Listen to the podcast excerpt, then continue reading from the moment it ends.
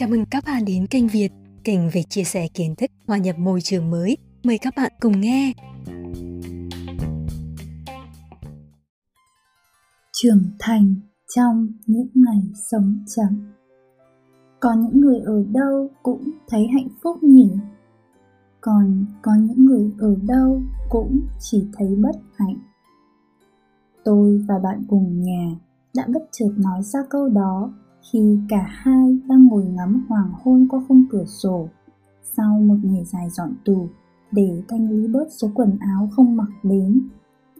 Đó là những ngày đầu giãn cách xã hội, khi mà chúng tôi vẫn còn nhiều háo hức với mỗi sớm mai thức giấc và khi chúng tôi vẫn còn cả một kỳ học online cuối cùng của cuộc đời sinh viên đang chờ mình phía trước. Thú thật là tôi đã trải qua nhiều hơn một lần ở nhà dài hạn vì giãn cách xã hội. Nên lần này, tôi đón nhận mọi việc với một sự bình thản. Tôi đã nghĩ là vài tuần trôi qua cũng nhanh thôi. Nhưng vài tuần kéo dài đến vài tháng, rồi gần nửa năm trôi qua, tôi vẫn ở nhà. Đừng hiểu lầm ý tôi. Sau gần nửa năm, chúng tôi vẫn có những háo hức khi ngày mới đến có chăng chỉ là giảm bớt một chút. Cuộc sống trong căn nhà 80 mét vuông có những ngày rộn ràng và cũng có những ngày yên ắng. Ngoài những lúc làm việc riêng, chúng tôi cũng rủ nhau làm cùng một vài việc như cùng xem một bộ phim yêu thích. Gần đây thì có series Modern Family của đài ABC hay cùng làm nhà cho mèo từ giấy và bìa. Tôi từng có một danh sách gọi là Things I want to do when I have spare time. Tạm dịch là những điều tôi muốn làm khi tôi rảnh. Bao gồm một vài công việc như học đan len, học thiết kế đồ họa, đọc những cuốn sách tôi đã mua. Nhưng bạn biết đấy, tôi đã luôn bị cuốn vào vòng xoáy học và làm việc trong suốt những năm tháng đại học. Vào những kỳ nghỉ thì tôi lại mệt mỏi và lười biếng vì tôi đã dùng hết sức lực trong kỳ học của mình. Vậy nên, danh sách trên tôi mãi không hoàn thành được cái gì tử tế. Cho đến tận bây giờ, tôi coi thời gian giãn cách xã hội này là một kỳ nghỉ thực sự đầu tiên của mình. Tôi đọc hết chỗ sách tôi cố sống cố chết mang vào Sài Gòn. Xem gần hết những bộ phim kinh điển tôi đã lưu thử được hết những công thức nấu ăn khó nhằn tôi đã muốn thử. Và quan trọng nhất là tôi đã thực hiện được hết mấy chương trình tập tạ, tăng thể lực mà trước đây tôi yếu siêu không muốn nghĩ đến. Đi tìm hạnh phúc trong những điều nhỏ nhặt thường ngày là một nghệ thuật, một lối sống. Trong tiếng Thụy Điển được gọi là Lagom mà giới trẻ đang dần hướng đến khi tương lai đang dần trở nên bất định. Có một sự thật là cái gì mình làm mà thấy vui, thấy thích thì làm mãi cũng sẽ không thấy chán. Chính vì vậy, tôi đã học cách tận hưởng những công việc bình thường nhất để dù tôi có làm nó mỗi ngày, tôi vẫn thấy đầy hứng khởi. Ví dụ, sau khi ăn sáng, tôi sẽ tự pha một ly latte nóng và ngồi đọc vài trang sách trước khi bắt đầu làm việc.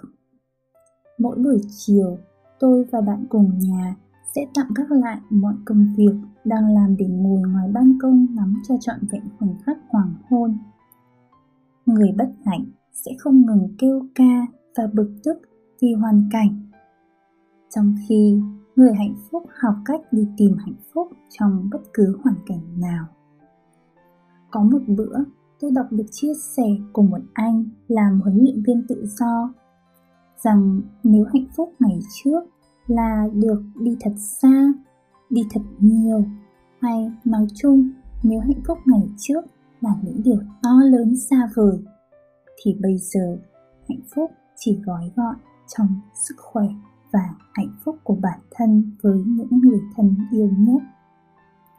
Tôi không biết liệu một thời gian nữa khi giai đoạn khó khăn này qua đi và mọi người lại được giải cánh tự do đi năm châu bốn bể, thì họ có quên rằng họ đã từng cảm nhận được hạnh phúc nhỏ bé, giản đơn kia không? Hạnh phúc của tôi những ngày này đến từ sự cho đi và nhận lại.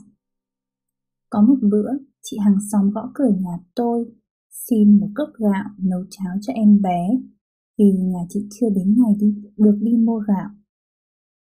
Hai hôm sau, chị trả tôi hai cốc gạo, kèm một túi chân thay lời cảm ơn. Có ngày, tôi mượn nhà chị cặp nhiệt độ sau khi đi tiêm về. Hôm sau, tôi gửi lại chị kèm một túi hành tỏi. Cũng có một bữa, tôi xuống phòng bảo vệ nhận bánh mì tôi đã đặt từ trước. Bác bảo vệ liền hỏi tôi, con đặt đánh mì ở đâu vậy? Cho bác đặt với chứ, ở đây ngày nào cũng ăn mì tôm hoài, chịu không nổi. Tôi bảo bác chờ một chút, rồi chạy lên nhà, lấy thêm một túi xúc xích, tặng bác, kèm một túi bánh mì tôi vừa mua. Tôi nhớ trong bộ phim tôi yêu thích nhất, có một câu như thế này. Trên đời có ba kiểu người. Kiểu người thấy vui khi ăn cùng người khác. Kiểu người thích ăn một mình và kiểu người chỉ cần nhìn người khác ăn no cũng thấy hạnh phúc. Thời gian khó khăn này đã cho tôi thấy rất nhiều người và cả chính bản thân mình là hoặc dần trở thành kiểu người thứ ba. Hạnh phúc của tôi những ngày này cũng là những cuộc điện thoại với bố mẹ ngoài những câu chuyện về tương lai, sự nghiệp, gia đình, tôi còn chia sẻ với bố mẹ những câu chuyện về âm nhạc, phim ảnh. Tôi cảm thấy dù ở xa nhưng chỉ cần trái tim đủ gần nhau thì khoảng cách địa lý bỗng trở nên thật nhỏ bé. Theo thời gian, khi tôi đã qua cái tuổi dậy thì ẩm ương thì tôi cũng dần muốn bố mẹ trở thành những người bạn thân thiết của mình tôi nghĩ đó cũng chính là niềm vui của tất cả mọi ông bố, bà mẹ khi con cái trưởng thành và có cuộc sống riêng. Có phải tôi đang ở giai đoạn hạnh phúc nhất của cuộc đời không nhỉ? Tôi giàu sức khỏe, nhiệt huyết và khả năng học hỏi. Và nếu tôi biết tận dụng sự giàu có này, tôi sẽ có thật nhiều sự hạnh phúc với những giai đoạn tiếp theo của cuộc đời. Tôi thấy tôi may mắn hơn nhiều người trẻ khác. Ở chỗ tôi có đam mê của riêng mình. Được bố mẹ mình ủng hộ và đầu tư cho tôi theo đuổi đam mê ấy. Vậy nên, có thể nói, gia tài lớn nhất tôi hiện có chính là tuổi trẻ. Tuy vậy, tuổi trẻ hay tất cả mọi thứ khác trên đời không dừng lại khi đại dịch ập đến. Nên dù có sống nhanh hay sống chậm ở giai đoạn này thì tôi vẫn phải lớn. Tôi có thể có thêm thời gian để đọc những cuốn sách hay và xem những bộ phim tôi đã bỏ lỡ. Nhưng tôi vẫn dành phần lớn thời gian trong ngày để học và phát triển bản thân.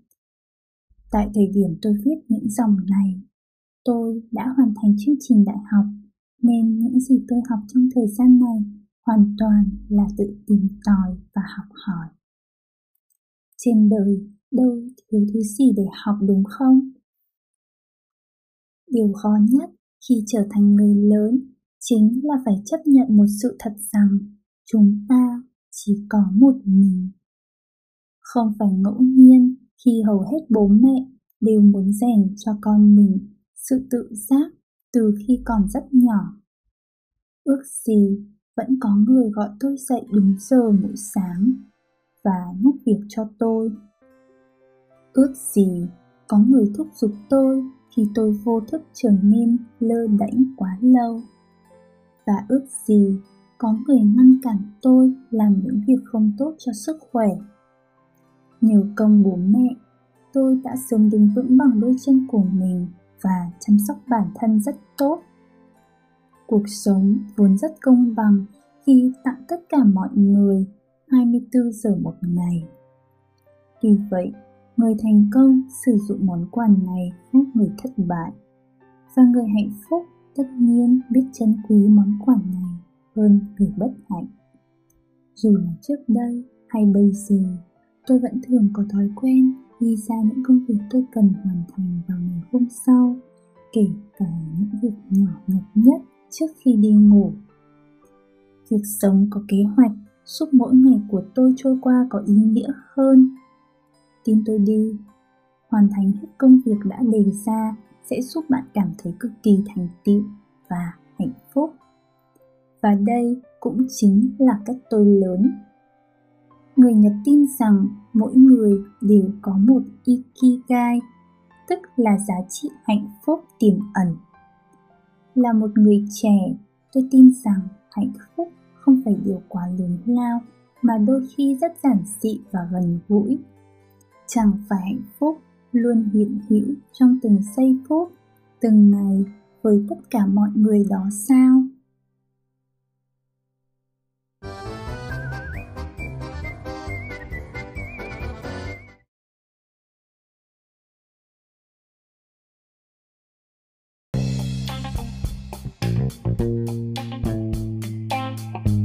Xin cảm ơn các bạn đã lắng nghe. Hẹn gặp lại các bạn trong các bản phát sóng tiếp theo của kênh Việt. Hãy đăng ký kênh và chia sẻ với người thân, bạn bè của bạn nhé.